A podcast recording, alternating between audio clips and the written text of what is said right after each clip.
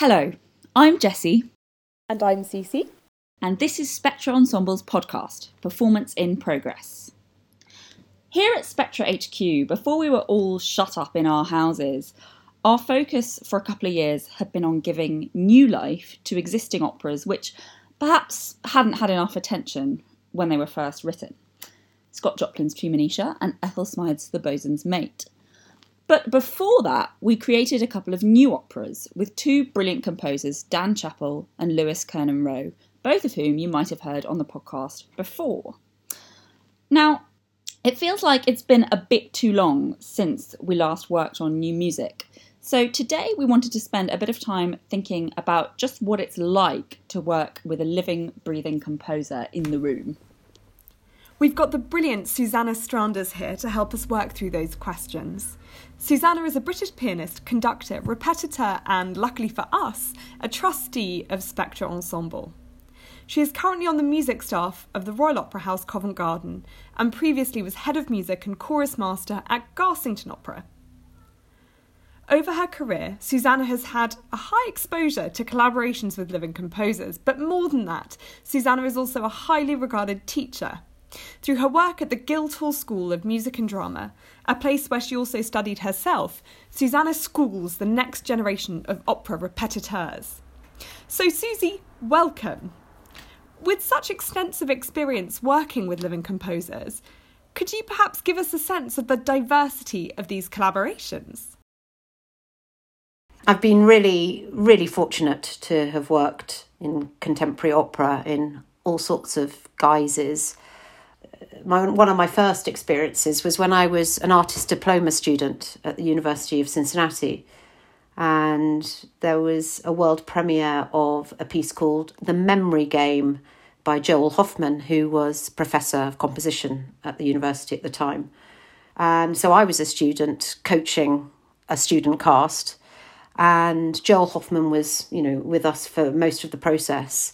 It was, in some ways, a wonderful way to begin my journey in world premieres because I was learning how to, you know, work on a new piece, but I was also helping other students learn how to learn how to access a new piece. So I felt like I came away with tools of all sorts of different shapes and sizes after having worked on the memory game, apart from the fact that the opera was in Yiddish. So it, it, also required rather new linguistic um, skills as well. Um, so that was in Cincinnati, um, probably nearly 20 years ago. Um, and then since then, I've also worked on community operas uh, or people's operas. Uh, when I was head of music at Garsington Opera, uh, I conducted Road Rage by Orlando Gough and also uh, Silver Birch by Roxanna Panufnik. Um, and that was also fascinating, having a stage peopled with members of the community um, from age sort of five to 95.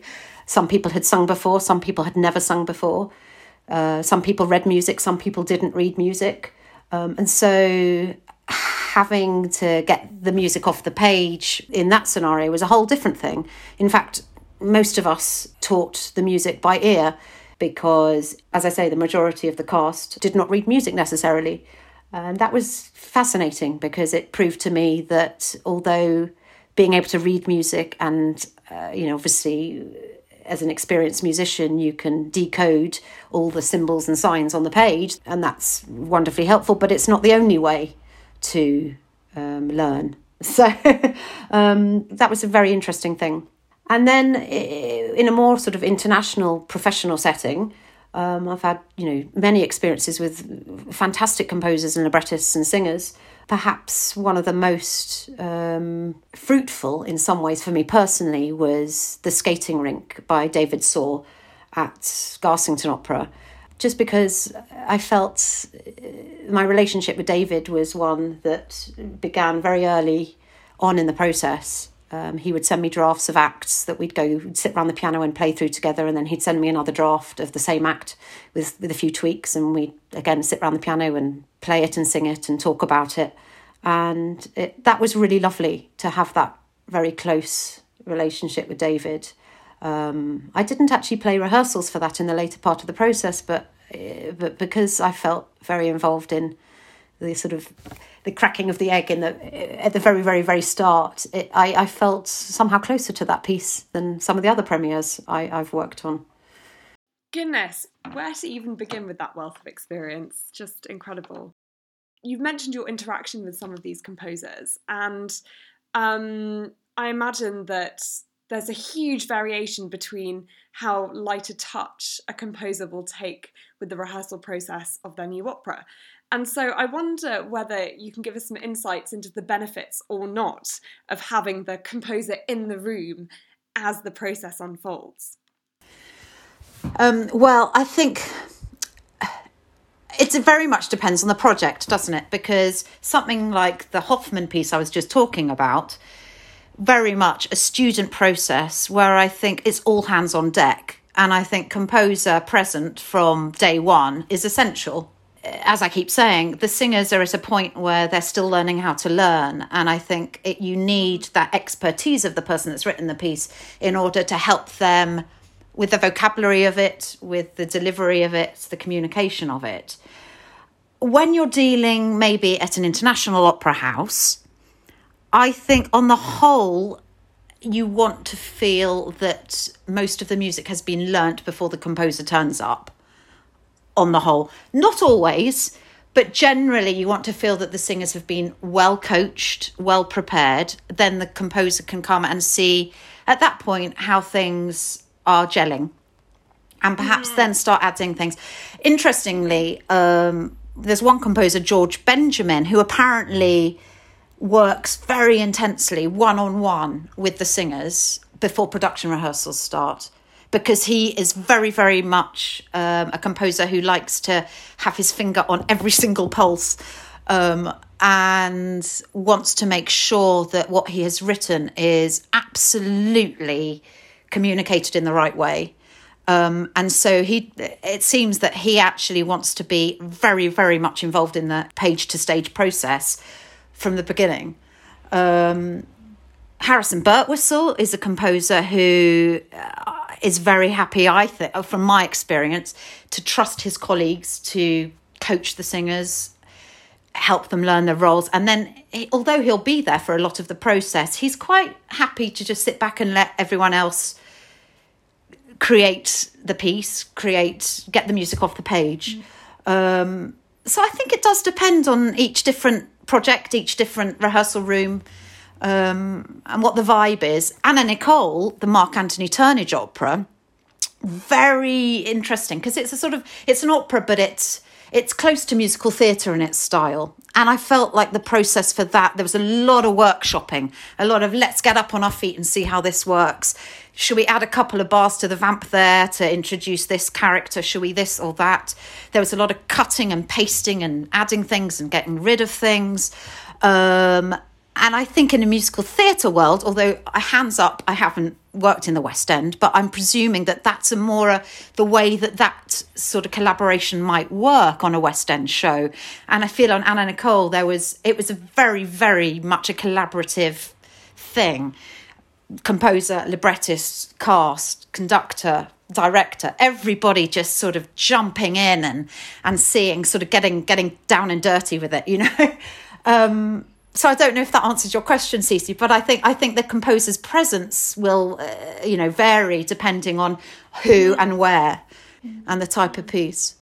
So we've talked a bit about these different ways in which the composer might position themselves within the operatic production process. I suppose I'd like to ask you, Susie, because you're, you know, a very fine and well-established repetiteur and conductor. What is your role as a repetiteur in this situation or how how do you see it is is your role as a repetiteur different when you're working with a totally brand new school and and how do you how do you see the kind of priorities and imperatives of what you're doing in that rehearsal room it's a really good question um, well if i first of all put on obviously as a repetiteur there's many different aspects to my role.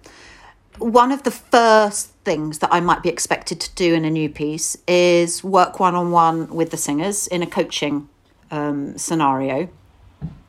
In that instance, I think it's really important that I'm able to sight read very well, make sure that I'm absolutely inside the piece as much as I can be, but actually not to play everything, I'd say, at that point.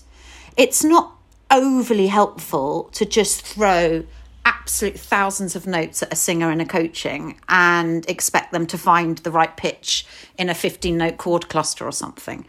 You want to be able to offer them a really clear line through their role where they can see the wood for the trees.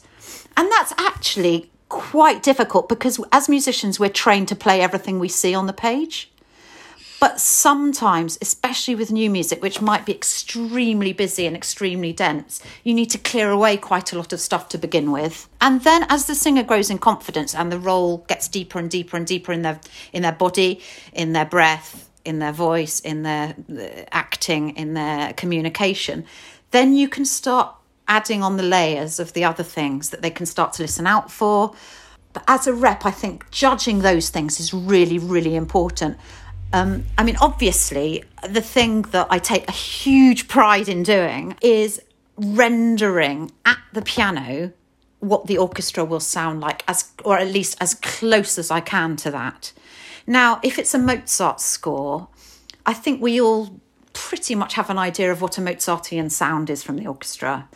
And so we can all imagine how that piano will translate onto the strings and the woodwind. When you're dealing with a brand new piece, we our ears are not attuned yet to what we're going to hear and so it's up to me to find with my imagination and with my 10 fingers the closest possible quality of sound at the piano that we're going to hear when we move on stage with an orchestra um, and that's tricky it's really tricky it's, it's, it's really challenging and very exciting but it's not easy um, and some composers i think are easier to do than others with with with that side of things. Um, Tom Adès, I played his his his opera The Tempest, which is a fantastic piece. And it is so difficult to play. It is just chock full of notes, and it's it. You know, we're using every note at the piano, high, low, chord clusters, rhythms that are polyrhythms that go against each other. I had such a headache learning it. Um, but Tom Adès is a very, very fine pianist himself. So it's not surprising that the piano vocal score is virtuosic, to say the least. But one thing is, once you have got all that under the fingers and in the body, and you're and you're playing that wonderful, wonderful piece, when the orchestra takes over, actually, it's not that much of a rocky transition. George Benjamin's piano reductions are extremely difficult to create that orchestral quality. Um, so much so that my colleague Chris Willis, who's worked with many, many living composers in his career, he actually has written a two piano reduction. So he's added another piano part to try and give George's music as much of an opportunity to sing from the piano, to speak from the piano as possible. Rather than having 10 fingers, you've got 20 fingers. And with 20 fingers, you can create more of the orchestral strands, I guess, that make up the fabric of his work. But as a rep, it's we're forever digging deeper and deeper to try and find what is it that is going to help the rehearsal room appreciate the sort of orchestral textures and sonority that we're dealing with, especially with music that maybe we're not that familiar with yet. It's you know it, it's it's quite a big responsibility, but it's very rewarding when it works. This might be uh, a question for the uninitiated. I think it probably is. Um, but how do you how do you learn how to do that? How much do you need to know about every single instrument in an orchestra in order to be able to create the sound with ten fingers? I think you need to you need to have a good understanding of all those individual instrumental colours and deluxe version also have an understanding of how those instruments are played. A game I play with my repetiteur students at the Guildhall School of Music is I will ask them to put a syllable, a syllabic sound to an instrument. For instance, a flute might be foo foo foo foo foo or something, whereas maybe the French horn is more sort of ba ba ba ba or wah wah wah. We play around with different sort of imaginative vocal sounds that we can then try and put into the pads of our fingers.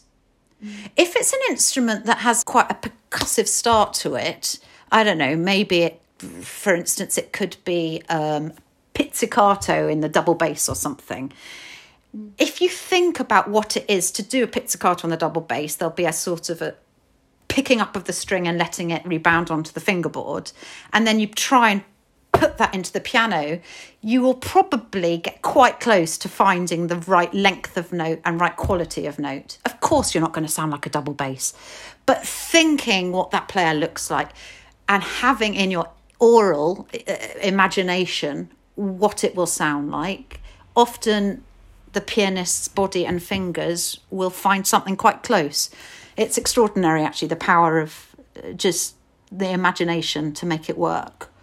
I have never heard anyone put it that way. This idea of, as a repetitor, you even embody the physical language of other instruments into the way you play the piano. That is. Yeah. And then another big, big thing which I'm learning still is that if you watch a conductor put down a downbeat with a good orchestra, the orchestra breathes as one and there's a slight delay to the sound. And that breath as well as a repetitor you need to find that under your armpits as well.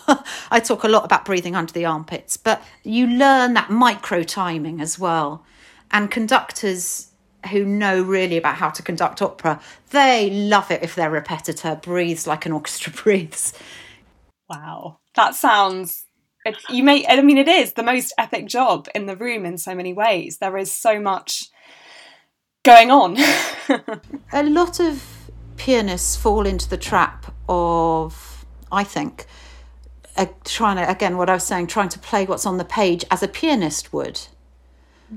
Um, and actually, that's the last thing I want to do. Oh, yes, I want to play the right notes and I want to make it sound correct. But I also need to, you need to just think outside the pianist box so much um, to find the right quality of sound and it's um, I, I don't know it's it's it's interesting. The longer I, I do my job the more I uh, strive to find these orchestral textures that work. Um, and I think some singers might not notice what we're doing but I think uh, if I'm being honest I think that they will feel enabled to sing better when it's done well at the piano they might not realise that they're being enabled to sing better, but they will be singing better.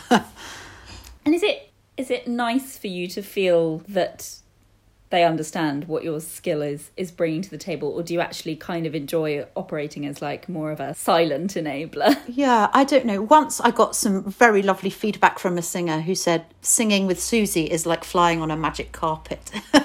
And i i always uh, forgive me if it sounds like i'm bragging but i just thought how wonderful. Is he, he i don't think he knows exactly what that magic carpet is made up of but he obviously feels that he's able to fly, you know, with with what I'm producing. I think the person that really acknowledges and responds closely to what I'm doing is, of course, the conductor. And the two of us can have a dialogue and an understanding that then the whole room can pick up on and and and, and feel enabled by. I use this word enabled a lot because I really feel that the best leadership in the room should be a, a one of enabling rather than controlling too much. Um, but it's it's it's a language that a repetiteur and a conductor will definitely share. On this question of conductors and the relationship between the conductor and yeah. the repetiteur, just circling back to the question of living composers, there are of course some composers who conduct their own work. And I wonder whether you've ever been in a scenario where you've worked with a conductor composer and what that's been like. I've been thinking quite a lot about the conductor composers or composer conductors um, because you asked me when we were chatting a little bit, Cece, about if the composer has quite a lot of say in production choices. And I would say that the composer conductors are the ones that have the most input in that sense. Because, of course, when they're on the podium, they're working right in the middle of the creative energy of the room, working very, very closely with the director to bring this thing uh, to life. So I definitely think when the composer wears the conductor's hat, there is a lovely opportunity for them to have a little bit more sway in terms of what choices are made with the director. Um, I think that something that came up when I was thinking about this as well is that the composers that do conduct think about how they notate their music in a more practical way because they know that at the end of the day it's going to be them on the podium with the orchestra in front of them having to communicate what they've put down on the page. Now, Harrison Birtwistle, for example, has this um, he has a sort of fanaticism actually with writing pauses. A lot of phrases finish with a pause. Now, that's fine in essence. We think, okay, we're pause, we just wait for a bit and then we move on. Actually, in practical terms, that's quite difficult for conductors to navigate. It can feel very eggy. Well, I've got to hold this. Now we move again. I've got to hold again, and and I think uh, uh, one time that Harrison Birtwistle did conduct something. I think it was a brass piece he'd written. He got stuck at one of his pauses. And I think he thought, I'm not going to conduct again after that. what about the librettist? Because I feel we've not yet talked very much about librettists, but of course they form the other half of that partnership in, in terms of creating the operatic text. And I feel like in opera we talk we tend to talk more about composers and conductors, dare I say, than we do about librettists. I can only speak from my own experience, which is that they do seem to take a bit more of a backseat. And it's not because they're not, you know, they're hugely important. Of course they are. But there's, I think there's more of a sense that once their words have been set, they're, not that their job is done, but that there's no need for them to then feature in the rehearsal room. Although I'm saying that, of course, there's so much that they could input in terms of how those words are communicated. But in my experience, the librettist does, has not featured hugely in during the process. David Harsent was the librettist for the Minotaur, um, and he came to a fair number of production rehearsals. But I can't give you one example of when he intervened for any reason. Um, so yeah, it's weird. I, I mean, there's a very famous Strauss opera, of course, Capriccio, where with the big story is what comes first, the words or the music, and I don't think there's an answer to it. I think they're both equally important, um, but there's something about the music giving wings to the words, and that maybe that's why the composer is the person that has to be the pilot. I don't know. Suppose that just the kind of timeline of it all links in as well because most often the librettist will write text that is then handed on to the composer and then it's handed on to conductor, director, performers, etc. Um, and so I suppose, you know, by the time you get into production rehearsals, librettists might well have kind of moved on to the next project and might not have it in their brains as much. I think so. Um, the only example I've got of a librettist who was extremely involved was Richard Thomas on Anna Nicole. Mm. Um, I don't know if any of you know the um, the opera he wrote, Jerry Springer, the opera, which was quite a controversial. At the time, it was one of the first docu operas that was ever staged about real life people um, mm. which I think has been quite, become quite a popular genre actually. Anna Nicole being one in itself, docu opera. Um. And Richard was very, very invested in his role as librettist. interestingly, though, Richard is also a very fine musician. So he was very keen to talk collaboratively with Mark Anthony Turnage the whole time about how music and text and drama, how those three key elements were woven together. And there would, if he wasn't happy with the setting, Richard would make it very, very clear, and he would, you know, fight to have things delivered in a different way. Fight makes it sound aggressive. No, he was just passionate about making sure that his very witty text to Anna Nicole was clearly put across. Um, but yeah, that it wasn't always easy though. Him being so invested, if I'm being honest, um, because you can't all be can't all be cooks in the same kitchen, can you? mm. And actually, Susie, when you were talking earlier about conductor composers, my kind of producer's brain was sort of going a little bit quickly and thinking, oh goodness, but like mm, a small part, not all of, but a small part of my job is actually kind of making sure that things are properly compartmentalized and maybe that certain people actually don't know certain things about the process just because it'll stress them out and that won't help the energy.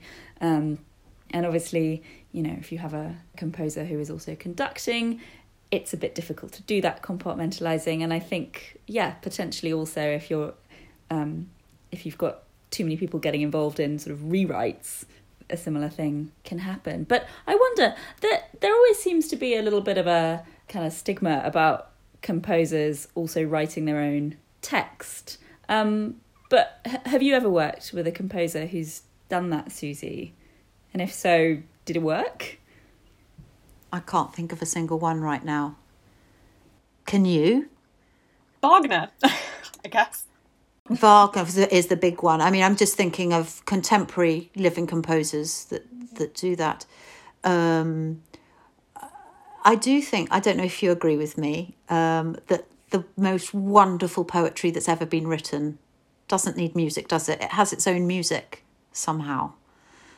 Um, it's probably quite controversial what I'm about to say, but sometimes a libretto doesn't need to be quite as perfectly crafted as I don't know two stanzas of a, a Wordsworth poem. uh, that it could have its own structure, you know, repeating, I love you, I love you, I love you, maybe three times to make sure, which we might not have in a straight poetry. This question of um, the libretto is a fascinating one. I know that playwrights, for example, or writers who make their first foray into opera are often quite surprised because they actually don't need to produce that much text um, because of musical repetitions and um, the way in which music changes the kind of temporal dimension of the poetry or, or the text. Um, so it's quite a different skill. Absolutely, yeah. Another piece that I worked on recently, a, a world premiere, was at Garsington Opera when I was head of music there. The skating rink, and his librettist, a very talented young young writer actually, um, called uh, Rory Mullarkey. He his first libretto, uh, it was very very impressive, but he did end up whittling away quite a lot of it because I think it's what you're saying, Cece. Just you need to get to the absolute kernel of what it is emotionally and dramatically you want to say with a with a phrase or a scene, um, and sometimes too much text, too much. If it's too wordy, we can sort of lose a little bit of the focus and direction of the drama. I know at Guildhall School of Music and Drama again, where I'm on the staff, there is an opera makers course, which I think is a fabulous thing. And young composers and young librettists get together and, uh, and team up with each other and work at creating a piece from uh, you know from the very very beginning of the process. Um, but i think i might be wrong. I think that's one of the very first courses of its type in the uk where the librettist has as much a say in the process as the composer. Yeah. I, su- I mean i suppose that actually as as opera um, in the vernacular perhaps is a little bit is becoming a little bit more common actually the role of the writer is more important because you know people are going to understand that text and um, it's not just going to be like a bodged translation either. You know, operas are actually being written in English much more than they were two centuries ago. That's, I mean, that's a whole other podcast, isn't it? It's yeah, just sure. operas in translation. But I think the best translators understand the music so well because that's the danger of it is that when it's in its original language of course the the the text has its own inflection and rhythm inner rhythm mm-hmm. that the bar lines can't get in the way of um, and the person coming in and you know putting it into english or whatever has to make sure that whatever they find and come up with also dances in the right way with with the music. It also raises this question of how closely or you know how practically the composer and librettist pursue their collaboration because i imagine um, the ideal scenario might be to um, to do what i believe james macmillan has done when collaborating um, with his sort of katie mitchell um, team is to to go away together to I can't remember where it is they go. I think maybe to Wales or somewhere remote, and just to work intensively as a, a unit of collaborators. And I can see how for a librettist and composer, being able to sort of work side by side could potentially be really useful. On the other hand, um, I suppose there is necessarily a kind of separateness to their roles, which is also really important. I mean, this idea of the sort of the librettist handing over their work to the composer to to set is it must be yeah it must be like giving birth or something. It it's like i've been carrying this thing with me. Now it's it's over you know you can give it breath and life. I suppose the other agent who can be quite important just thinking about this question of text also in some cases must be the performer because occasionally if you have the composer and or librettist in the room and they see a performer who does something extraordinary that inspires them in some way i imagine that can sometimes get captured and i wonder to what extent in your experience performers can actually have an impact in that arena too yeah when you were talking then i suddenly thought of vocal writing that is so extreme and so technically challenging that text gets lost actually at the expense mm. of sound. And actually, it's one of the notes I give a lot in my coaching to singers, which is I'm getting lots and lots of beautiful sound, but I'm not understanding the text, you know, and sound and text are two, you know, the, you can't sort of pull them apart too much um, because the the sound is the instrument of the voice, but the text has to sort of uh, uh, float on top of it and inside of it. But in The Tempest by Tom Adès, there's a role for a very, very high soprano. It's the role of Ariel. And it's almost impossible to hear the words up there.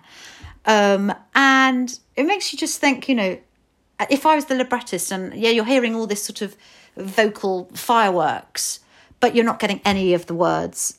How soul destroying that must be. But at the same time, you're thinking, but I'm also getting a moment of such exciting drama and music. Am I willing to just compromise for, you know, a couple of words here and there? Because uh, actually, the drama says so much in itself. Um, and I, there's something to be said for that. And there's been times actually when I've worked on extremely climactic moments of like Wagner's Ring and things like that, and I've gone down to the assistant and I said, "Oh, we're losing a bit of of uh, of text and stage at such and such a moment." And there was one time the assistant, a very experienced colleague of mine, said, "You know, I absolutely agree with you, Susie, but at this point we just have to roll with the sort of the dramatic wave of the moment." and we'll let that one go you know mm. um so it's interesting, isn't it? Sort of, yes, we want to hear every single word, but sometimes the music and the drama m- might take precedence, and that's okay, so long as we're not going too far off piste, I guess, in terms of understanding. And who who in a rehearsal room would be kind of arbitrating between those competing concerns in your experience? You know, is, is that partly your job? Is it partly the director's job? Good question, Jessie. I think it's all of our jobs as uh, as the team that are trying to you know ping this clearly off the stage. Mm and weighing up is this maybe uh, for instance that role of ariel is it text that we've heard four bars earlier down in the lower part of the voice and therefore it's just re- repeated or is it something that really is an intrinsic part of the plot that we need to understand and it's weighing up those things i think um, but i think we're all in it together um, i i'm big fan of very, very well sung English, and I think it's undercoached. I think it's not considered one of the most important operatic languages, but there's a real technique to singing clear English. Uh, when I was working on Billy Budd, you know, I was constantly feeding in notes about when sound and text would get, you know, I would often say, you know, we at the moment I'm getting eighty percent sound and twenty percent text, and we need to, you know, turn that around a little bit. Um, not always, or sometimes. Um, a vowel quality would just not be pure enough, and so we're not where the core of the middle of the word might be be lost. Um, something a word as simple as love you know, ah, that R vowel, is it pure? Is it simple? Is it clear? And if it's not, and we're hearing love or something else, if the ear of the first time buyer in the audience is slightly foggy, is slightly unclear, they're playing catch up for the rest of the sentence and trying to figure out who's saying what to what and da da da da.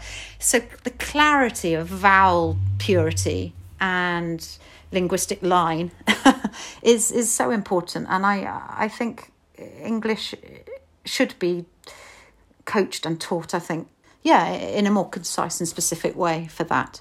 Would you say it's I suppose taken for granted in the UK because it's just assumed that as the lingua franca here, it doesn't actually need coaching, and that's that's how the situations come about. Yeah, I think so. And also, Susie, I mean, again, a note that you hear given to singers so much is more text, more text. As far as I'm concerned, that doesn't mean anything. More text means that more text means that a singer stops singing and starts what I call chewing. You know, trying to. I, I'm trying to communicate something that and they stop finding their breath they stop finding the line of the music clear english is not about lots of consonants being spat out like this of course the consonants are important but they have to be put on a line of pure vowel sounds and then that carries in my opinion to the cheap seats yes it's uh, more t- uh, this idea that english is this very very syllabic consonant heavy language, I think is not actually true. And it's a matter of putting the right quality of consonant sound on a line of pure, often Italianate vowels. I had a colleague once that we were working on Peter Grimes, another wonderful Britten opera. And he he turned to one young singer and he said, You must learn to keep your English vowels in Italy. And I couldn't agree more with that now. R, E, O, U, the pure Italian vowels, we have them in English as well, and people forget to use them. And there's a reason why they are so helpful to a singer of any age or stage in terms of creating a good line and finding a wonderful sonority in their singing um, with clear text. But to play devil's advocate, I suppose, as a director or thinking visually about the experience of the performance, um, someone might say, oh, but, you know, there are surtitles often for operas, even if they're sung in English and being performed in English. So, sort of, why is clarity of text so important if you can just look at the surtitles? Oh, I knew someone was going to bring up surtitles at some point. Sorry. um, I mean, if everywhere had great, great sight lines, that allowed you to look in a continuous line from your seat to the surtitles and then to the stage, maybe. I think surtitles are very, very important for all sorts of reasons. Um, but all I will say is my depth of enjoyment is enhanced if I'm not looking up and down at the surtitles all the time. But that takes an investment also in my own homework as well. I think surtitles is probably a whole other podcast episode. Jesse, what do you think? Another one, yeah. Thinking towards wrapping up, um, I'm curious, Susie, to hear, based upon your wealth of experience, what advice you have to give to young, aspiring opera composers who are keen to write work which will get staged and be create a sort of intuitive and rich process for the collaborators involved in bringing that new piece to life? That's a really good question, Cece. Um, and I think I'd approach the answer from two different angles, actually. Um, the one angle being perhaps more practical tips, and the other perhaps more spiritual or holistic. Um, so, in a practical sense, the first thing I would say is get to the theatre. Go and see shows. Go and see shows of all sorts you know operas musical theatre straight theatre. Go to the greatest and grandest opera houses in the world or the smallest most intimate venues. Doesn't matter where doesn't matter what just go and start to learn what works as a piece of theatre what doesn't work as a piece of theatre and just make friends with the world of theatre it's really important second thing i'd say is go and sit in and observe voice lessons, or perhaps if you're a pianist, maybe even offer to play for voice lessons. It's the most wonderful place for you to learn about the mechanism of singing, good techniques of singing, and also how the masters, you know, I think of Mozart, Puccini, Verdi, hear how they wrote for the voice as well, because these students are more, uh, you know, most likely to be studying repertoire like that.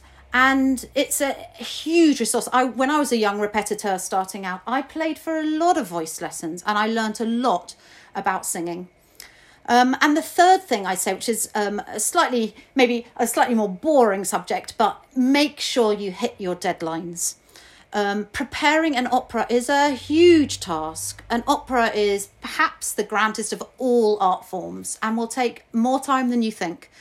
I, I think at the Royal Opera House, I think people start thinking about opera at least two, if not three years ahead of the opening night. It takes a lot of thought and it takes a lot of uh, uh, uh, of planning. Also, remember that if you happen to miss a deadline, and I know these things can happen, but it's not your it's not just yourself that you're letting down. You're also letting down all of the people and the team that you're working with to help get this on its feet. So it's important for everybody that you make those deadlines work. Um, and I can say as well for somebody that's worked on world premieres that you're I'm chomping at the bit to see the dots when it gets nearer to production rehearsals. Um, so just bear in mind that it's not just you; it's a lot of people that um, this uh, this resonates with. Um, and that leads me on, I suppose, to the more as what I call sort of spiritual or holistic um, considerations. Be a delight to work with. It's a massive thing taking an opera from page to stage, and it involves a lot of people.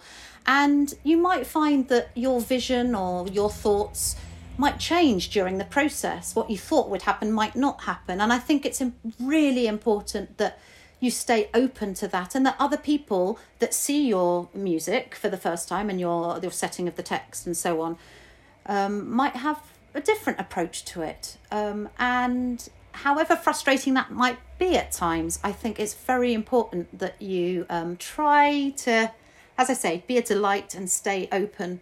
Um, and I think the last thing I would say in all of this, Cece, is that you've got to speak your truth. At the end of the day, it's when we sit down on those plush velvet seats at the Opera House or not, or maybe they're uncomfortable seats in someone's garage. I don't know where your your work is going to be performed, but I want to know what you have got to say. I want to hear your voice through the music text drama. Um, you're not writing to please anyone else. You're writing because it's what you feel, and that staying true to the material and staying true to you is going to get you a long way. Gosh, well, I really hope lots of young composers are taking serious note of this truly valuable advice from Susie. yes, thank you so much, Susie, and thank you too to all our listeners. Um, we've really enjoyed this conversation and we hope you've enjoyed joining us. Um, please do stay tuned for the next episode of Performance in Progress. I actually can't trail this one properly because we haven't decided what it's going to be about yet. Um, but hey, there'll be an element of surprise for you to look forward to.